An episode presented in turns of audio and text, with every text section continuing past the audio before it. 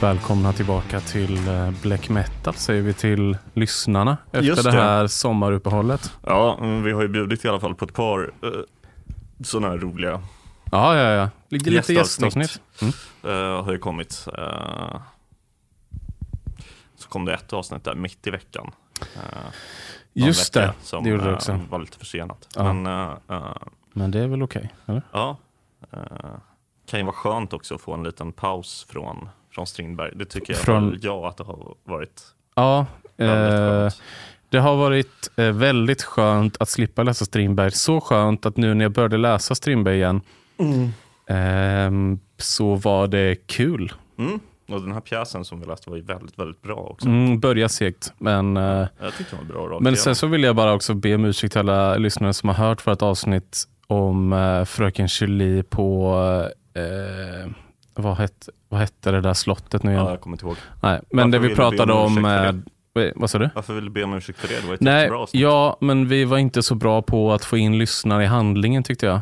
Att vi kanske Men var... Folk vet väl vad, vid det här laget vet väl folk vad Fröken Julie Ja, handlar ja, okej om. då, men jag menar just vad som var skillnaden mellan Det är den... tredje gången vi, pratar Ja, om Fröken Julie. Jag tänker just bara själva den uppsättningen. Ja, den, att det vi tycker vi- jag vi fick med jättemycket. Vi pratade om hans mustascher och allt möjligt. Jo, jo, jo, men Ja, vi förklarade aldrig, vi hoppade bara in i det. David. Det var som att någon satt och tjuvly- tjuvlyssnade på ett samtal bara. Ja, det är väl så en podd ska vara om, om, en podd är bra. Ja, kanske. Ja, ja men då ber jag inte om ursäkt då. Nej, det är som hela grejen, att det ska kännas som att eh, liksom Petter Bristav och Soran Ismail och Aron Flam är ens kompisar. Gud, vilken Tills modern de- referens. Det finns ju folk som har lyssnat på den här som inte ens var eh, födda när de höll på. och, eh, och blir eh, högerextrema och Vänta, Petter Bristav, han är fortfarande lika menlös va? Ja, men det var ju som, eh, jag vet han skrev där någon gång att eh, eh, tänk att det var jag som skulle bli den normala utav de här tre. Ja, jag tycker inte det var så konstigt. Eh, Att han blev den normala. Ja, eller okej då, den, den enda som var reko typ. Eller Ja, så. den enda som fortfarande har ett jobb. Typ. Ja. Det vi pratar om är alltså den gamla svenska humorpodden Till slut kommer någon att skratta. Som Mm. var populär för åtta år sedan. Ja, den, ja, mer tror jag. Den kom typ 2010 eller någonting. Ja. Tror jag. Men vad ska vi prata om idag Theo? Idag ska vi prata om Leka med elden. Mm. Som är kanske Strindbergs mest spelade komedi, om man nu kan kalla det för en komedi. Det kan man Ja, kanske det ändå. tycker inte jag att man kan, men det, vi Ja. kan väl återgå, återkomma till det, det är sen inte en kanske. tragedi i alla fall. Nej, Uh, den påminner lite Eh. om typ Ibsens, eh, alltså typ Vildanden och så. Att, alltså att det är liksom en komedi med tragiska inslag eller en tragedi med komiska inslag. ja, alltså det enda som egentligen gör att det inte bara blir en tragedi är ju att han inte går och dränker sig på slutet. Ja, och att det är liksom ett lite roligt slut ändå. Vi befinner oss i ett sommarresidens. Här bor en familj som verkar ha det ungefär så gött som man kan ha det i slutet av 1800-talet. I alla fall på ytan. Här finns sonen Knut, eh, som är målare då, eh, konstnär, och hans fru Kerstin. Här finns Knuts föräldrar som lever ett bekvämt pensionärsliv finansierat av räntor. De är så kallade rentiers. Mm. Eh, eh, dessutom befinner sig Knuts eh, kusin Adele, eh, som är väl i 20-årsåldern. Är det inte eh, hans hustrus kusin? Det var så i verkligheten i alla fall. Ja, jag, tror jag, är vet, så. men jag tror att det kanske är hans kusin i pjäsen. men han kysser ju henne. Ja, jag vet. Det, det, det är lite äckligt. tror jag. I alla fall, hon är där och hans kompis eh, Axel är där. Knuts kompis Axel som eh, är väl är, eh, August Strindberg-figuren. Så att Mm. säga. Ja, det är det som är August Strindberg i den här pjäsen. Eh, snart börjar en intrig som är minst sagt komplicerad, eh, men som i korthet går ut på att absolut alla, utom möjligtvis eh, mamman i familjen då, som är en väldigt anonym karaktär, vill ligga med varandra. Mm. Axel Strindberg då vill ligga med både Kerstin och Adele, men framförallt med Kerstin. Kerstin vill ligga med Axel. Knut, eh, han vill ligga med sin kusin, men också med Axel i alla fall lite. Eh, samt med sin fru då, eftersom Axel vill ligga med frun och han tycker att eh, Axel är liksom världens coolaste kille. Adele då eh, vill ligga med Axel lite grann, med Knut också lite grann. Och med eh, pappan i familjen då, hennes farbror. Eller ja, inte farbror då om man ska tro dig.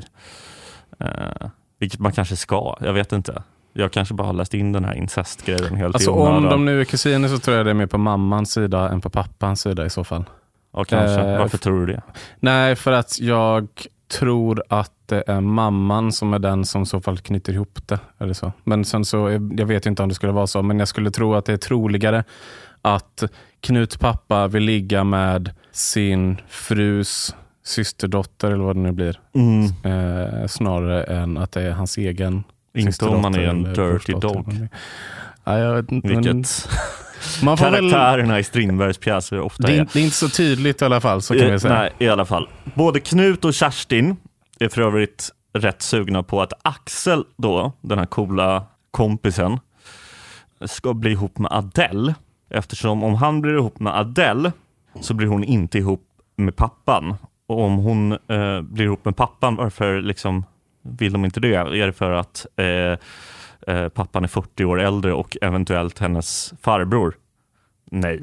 Eh, det beror på att eh, hon i s- eh, så fall, alltså om hon blev tillsammans med pappan, skulle få ärva honom om hon då gifter sig med honom efter att modern då dör. Mm. Och det är i och för sig ingenting som säger att modern skulle dö före fadern. Statistiken säger väl tvärtom att det antagligen är fadern som kommer dö först. Men Ja, hon verkar ju också ganska frisk och pigg och Ja. han verkar ju bara vara lite småfet och gå omkring och Ja, dricka. precis. Men de har fått för sig att modern definitivt kommer dö först. Mm. Det kommer skapa den här situationen då där fadern gifter om sig med Adele och Adele och hennes eventuella barn då får ärva allting. Det visar sig dock att den liksom allra starkaste förbindelsen av de alla, de som vill ligga med varandra allra mest eh, och som till och med är kära i varandra, är Kerstin och Axel. Knuts fru då, sonens fru och eh, sonens bästa kompis. Samtidigt som Knut är ute och kysser sin kusin Adele då.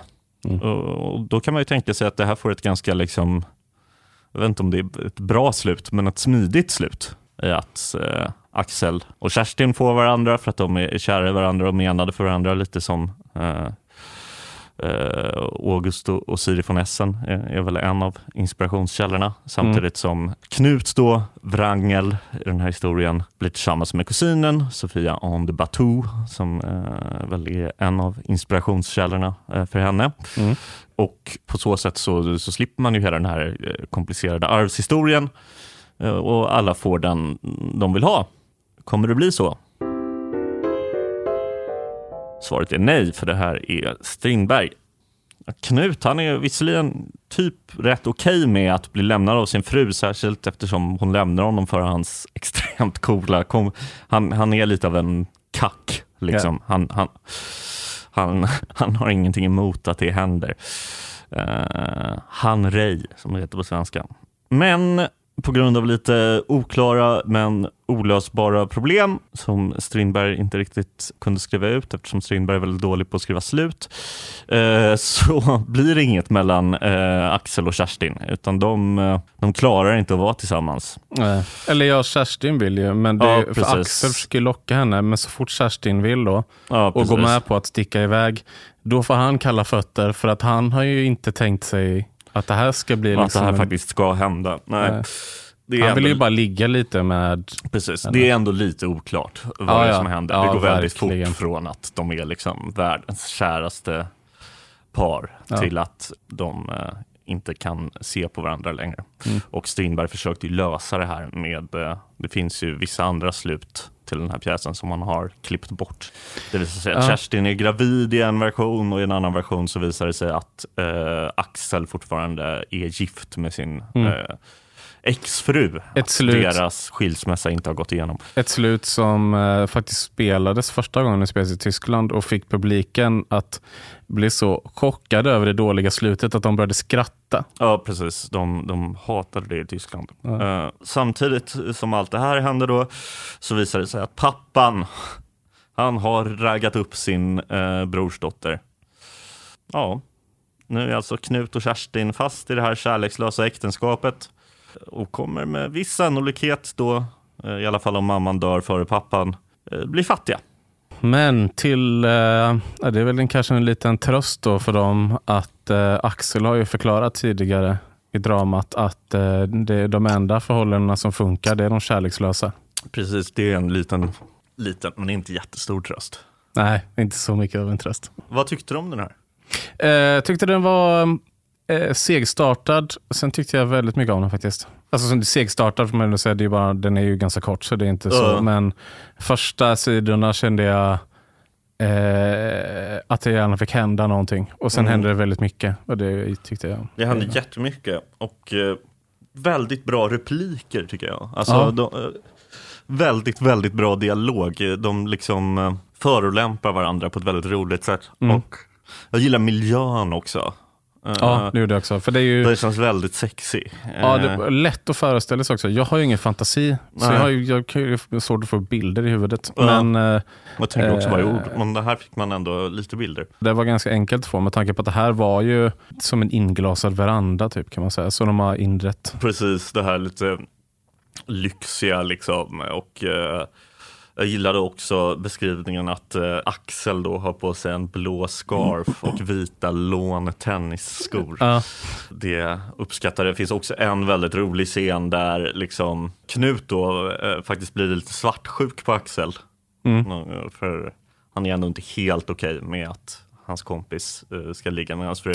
nej, Även de, om han det, lite vill det också. Ja. Men då börjar han liksom, ja, det är väl nästan eh, till och med som att hon, hans fru, börjar klä upp honom Ja, det gör de. eh, eh, som eh, Axel och sätter på honom en blå scarf typ för Ja. att hon vill att det, ska kännas som att, han är Axel. Ja. Och då säger han, vad, vad är näst? Vill du att jag ska sätta på mig vita lån tennisskor också? Ja. Och sen kommer. Axel in och säger, fan vad inga kläder du har på dig. Men ja, alltså, vi kan väl, alltså namnet Leka med elden handlar, eller är ju, kommer ifrån att det är det de gör hela tiden. Elden i det här är ju svartsjukan. De, de håller på och påstår att de inte är svartsjuka hela tiden och Nej. utmanar varandra till att visa Precis. att de inte är svartsjuka. Precis, och de är väldigt, ändå väldigt vågade i, i det. Liksom. Ja. Alltså, den enda som inte håller på med det är modern, men fadern håller ju på och gör massa antydningar, sexuella antydningar hela tiden. Ja. Eh, Knut håller på att göra det, eh, Kerstin gör det. Och eh, Men det enda som jag inte riktigt fattade i, i den här, det var eh, en sak som mamman gjorde i början. ja, Knut säger någonting om att han inte tycker att han är så, så snygg eller någonting. Och då säger mamman så här, men Kerstin, det är väl inte för det yttre du har tagit honom? Ja. Och då säger Kerstin så här, jag vet inte vad du menar. Alltså så här, för hon försöker hålla sig utanför det här. ja. Mamma slår henne. Ja just En men hon slår henne lite snällt tror jag. Ja, men hon gav, ger henne en örfil. Ja, men jag tror att det ska läsas som en eh, liksom, mer klapp på kinden. Ja, okej, kanske det. Att de är lite skämtsamma. Ja, Det var kanske så jag det. läste det. Ja, det är möjligt. Det var, Eh, Men annars så var det ju ganska tydligt vad de höll på med hela tiden. För det var ju bara det var ju eh, sexuella skämt. Allt. Alltså ja, rakt precis. igenom. Eh, extremt mycket double entendres och väldigt roliga sådana också. Mm. Tycker jag ofta att det var. Och eh, ja, men han visar sig verkligen som en liksom otroligt begåvad komisk författare på ett sätt som man eh, inte har gjort på ganska länge Nej. ändå. Nej, Eh, precis. För även när han skulle försöka göra det i Hemsöborna så blev det inte så kul. Nej, precis. Ja, Hemsöborna har ju en del grejer som är jävligt roliga ändå. Ja, Men, Men det är ju inte så att det är, alltså, man läser ju inte den som man läser. En riktigt rolig bok. Röda rummet hade ju ganska mycket, är ju ganska kul. Ja, men det, den är ju mer eh, så eh, syrlig kring eh, hans samtid. Ja, och, precis. alltså, det beror lite vad man menar med en komisk författare eller så här, Ja. en komisk talang. För att jag vet inte. Det är ju roligt också att den här eh, är väldigt inspirerad dels av eh, såklart hela August Siri, eh, Wrangel, Mm. eh, den grejen som ju är ett eh, stoff eh, Strindberg har hämtat eh, inspiration, eller ett, eh, en historia som Strindberg har hämtat stoff från tidigare i, Ja. i massa grejer. Men det handlade ju också om en liten annan historia. Mm, och det, det var ju det Ganska mycket också. Eller så. Ja, det- precis. Eh, nästan liksom eh, mer på ett sätt. Ja. Eh, och det var ju den här, jag kommer inte vad var han hette för någonting, konstnären? Eh, Han hette Telström eller Telström. Ja, Tel, Telström Ja. antar jag. ja, jag tror också det. Jag tyckte bara det var kul att Ja. tänka sig att han hette Telström. Med, H. Eh, som var en konstnär va? Ja. Eh, som Strindberg var väldigt nära kompis med. Mm. Och som Strindberg bodde hos på sommaren på Dalarö. Dalarna, va? ja. Mm. Och snabbt insåg Strindberg att han var väldigt kär då i eh, Telströms fru. Ja. Eh, och det gjorde att han eh, första sommaren han var där så, så stack han därifrån direkt, vilket vi får veta också att Axel eh, har gjort i pjäsen, att han eh, sommaren innan pjäsen då bara försvunnit väldigt plötsligt. Eh, så där, det, är liksom precis samma grej och sen så blev han väldigt kär då i Telströms fru och eh, han och Telström blev väldigt, eh, Telström blev väldigt arg på honom över det här, eh, vilket ju liksom inte riktigt händer i eh, Nej, man får inte reda på exakt vad det var de pratade om, men det var en brytning i alla fall. Där. ja, man kan ju anta kan att det var något sånt här. att det, Ja. att det handlade om det. Ja. Både i fallet eh, Siri van Essen och eh, Sofia Anderbatou och i fallet eh, Telströms fru så är det ju kusin på fruns sida. Det var därför jag tänkte att det borde vara det. Men jag vet Var det inte. kusin på fruns sida i Telströms fallet jag är också? ganska säker på det. Alltså vem var vems kusin? Nej, det var en kusin också som var där. Jaha, ja var det det? Ja. Så det var det, till och med den grejen alltså. Eh, ja, alltså allt det, det var ju det som stoppade Bonnier från att vilja ge ut den här också. För att, Bonniers döttrar var Ja. vän med fru Telström. ja, de var mycket där på somrarna. Och de var Hängde. mycket där på somrarna ute på Dalarö och eh, det gjorde att eh, Bonnier eh, sa nej tack. Mm.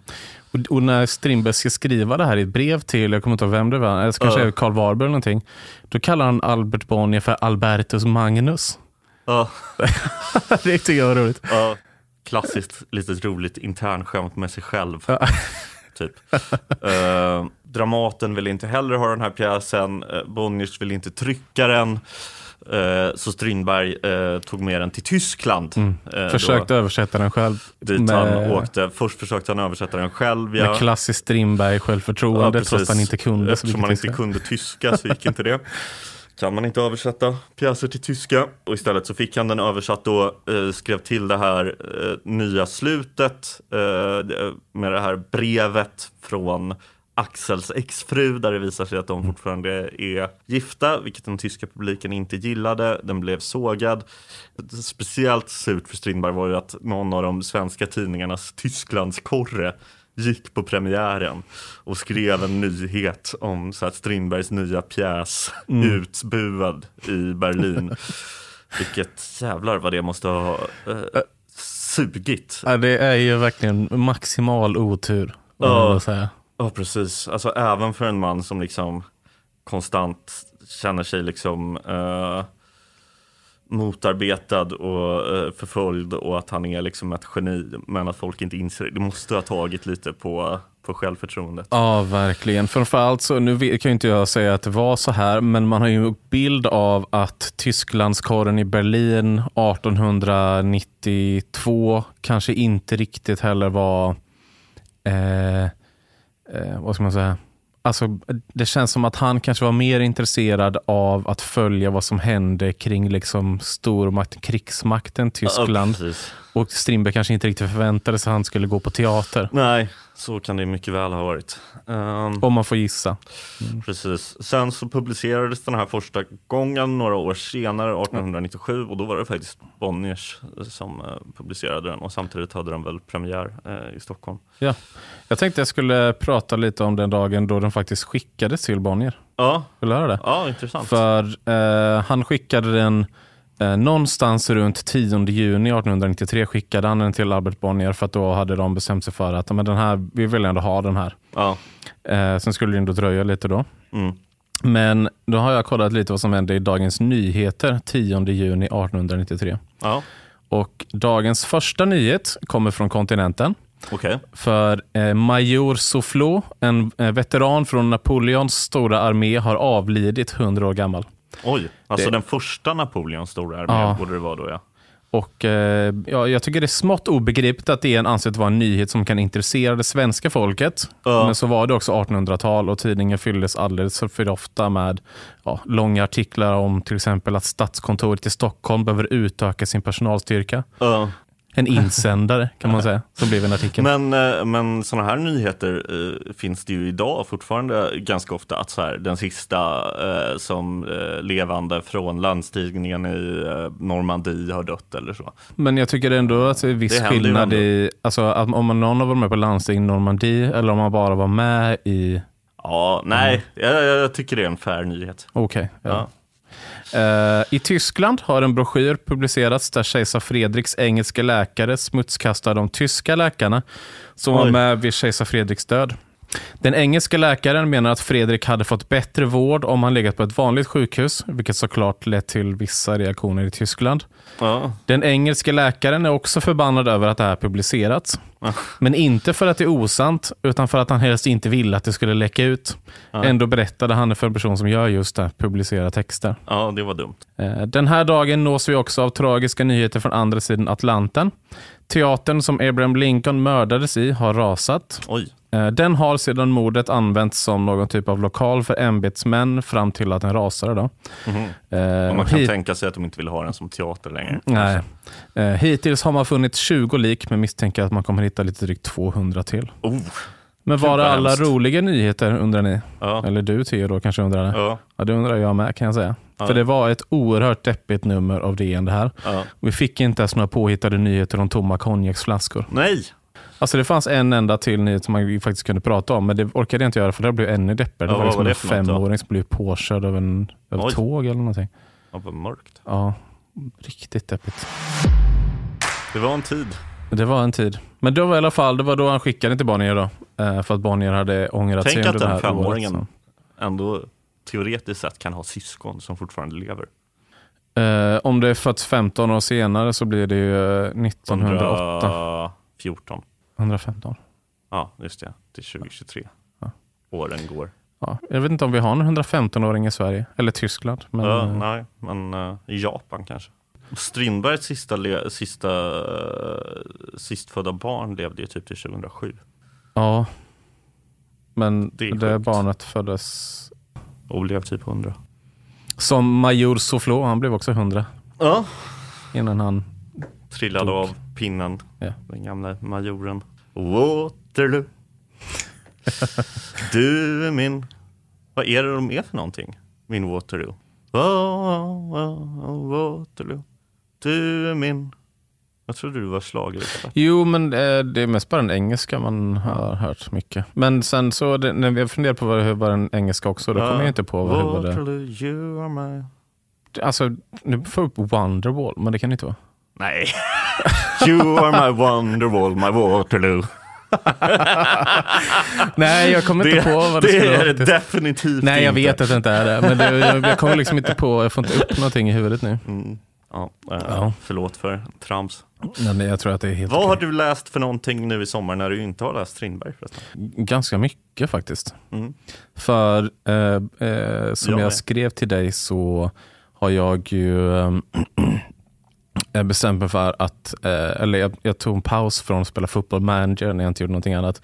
Vilket gjorde att man... Jag tog också en sån paus. Nu har jag börjat man- spela fotboll manager Okej. Jag ska ta 1860 München till. Ja, det är bra.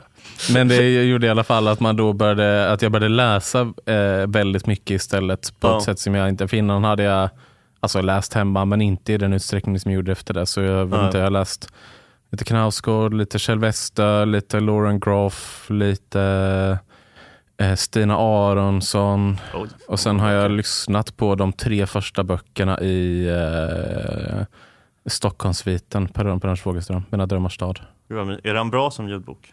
Ja, det tycker jag. Den är jag, bra. jag kanske ska köra den som ljudbok för jag kommer aldrig orka läsa den. Nej, den passar som ljudbok också tycker jag för att i och med att den är så eh, Ja men det är ju episk diktning. Ja. Liksom. Och så den passar ganska bra för en ljudbok tycker jag. Ja, jag ska eh, eh, kanske också köra den. Eh, jag har läst, tack för att du Ja, frågar. jag skulle fråga men vi höll ju på, vi höll på att prata. Ja, Vad har du läst? Ja, eh, eh, jag har läst eh, den senaste Welbeck. Ja. Den var ganska bra.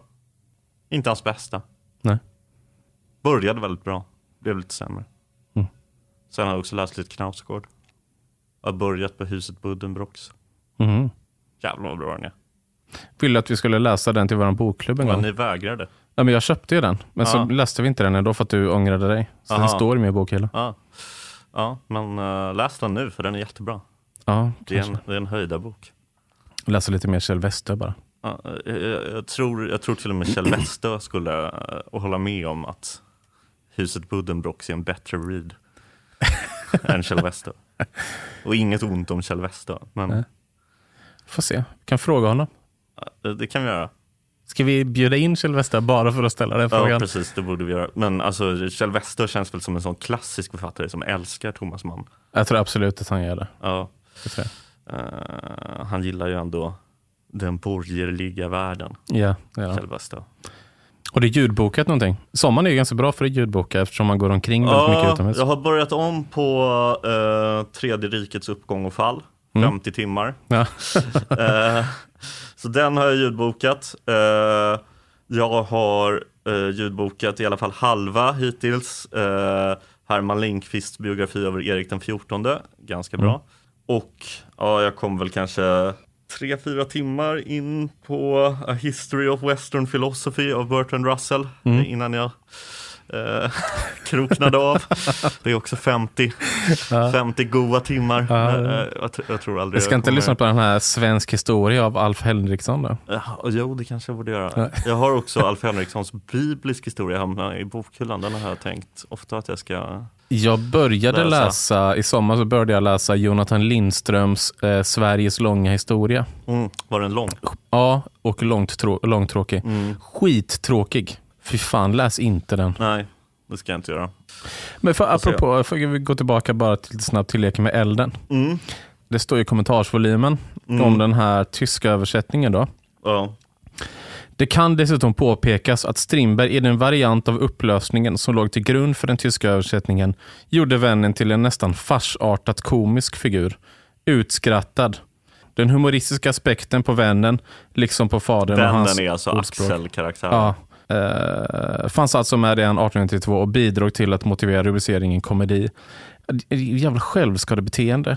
Att skriva ut sig själv som en farsartad karaktär. Jag, jag tyckte ändå, alltså för Strindberg, eh, de senaste jag vet inte, verken vi har läst av honom, eh, så har ju ofta en Strindberg-karaktär funnits med, eh, som ju ofta har varit någon sorts så här övermänniska. Ja. Och eh, jag tyckte det var väldigt roligt att äntligen få en Strindberg-karaktär som inte alls är en övermänniska, utan Jo. en ganska komisk karaktär, vilket fick honom att kännas dels mer sympatisk, eh, men också liksom mer som en riktig person typ. Absolut, men han ska ju varit ännu värre i den tyska översättningen. Och det är väl Ja. jag tänker, det är liksom det själv, för att han var på en ganska lagom nivå i den här tycker Ja. jag. Men jag undrar hur, hur mycket han liksom späkade sig själv när han höll på att skriva den tyska, höll på med den tyska översättningen ihop med Ja. den här personen som gjorde det.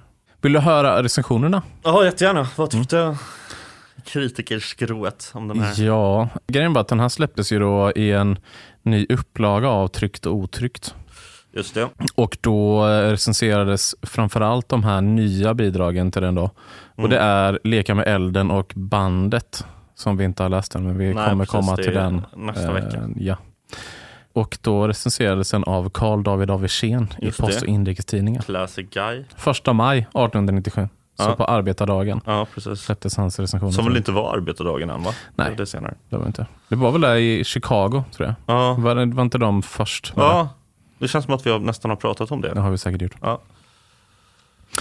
Eh, Leka med elden och det andra dramatiska arbetet som tillkommit är ungefär lika obehagliga och pinsamma.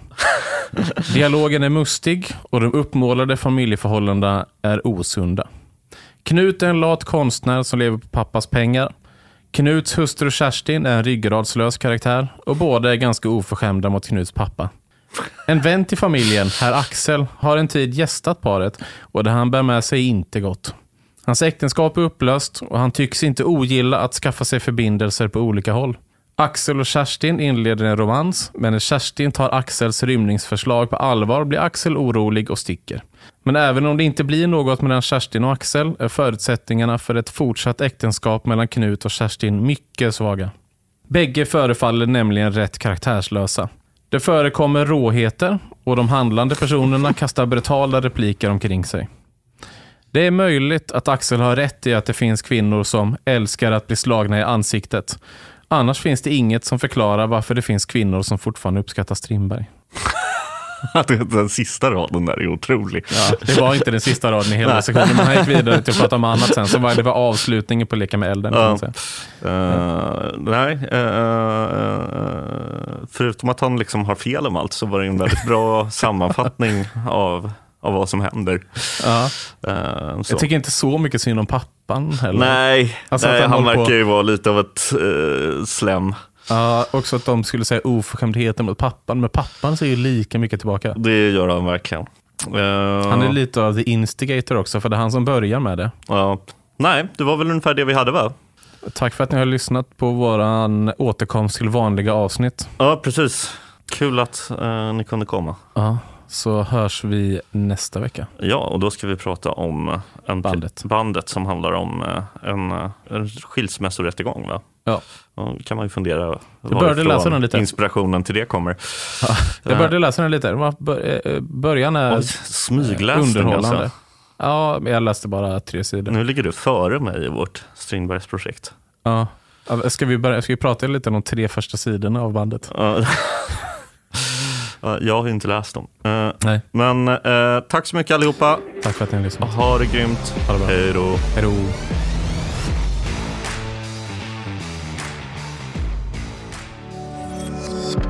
Thank you for listening to this Polpo original. You've been amazing.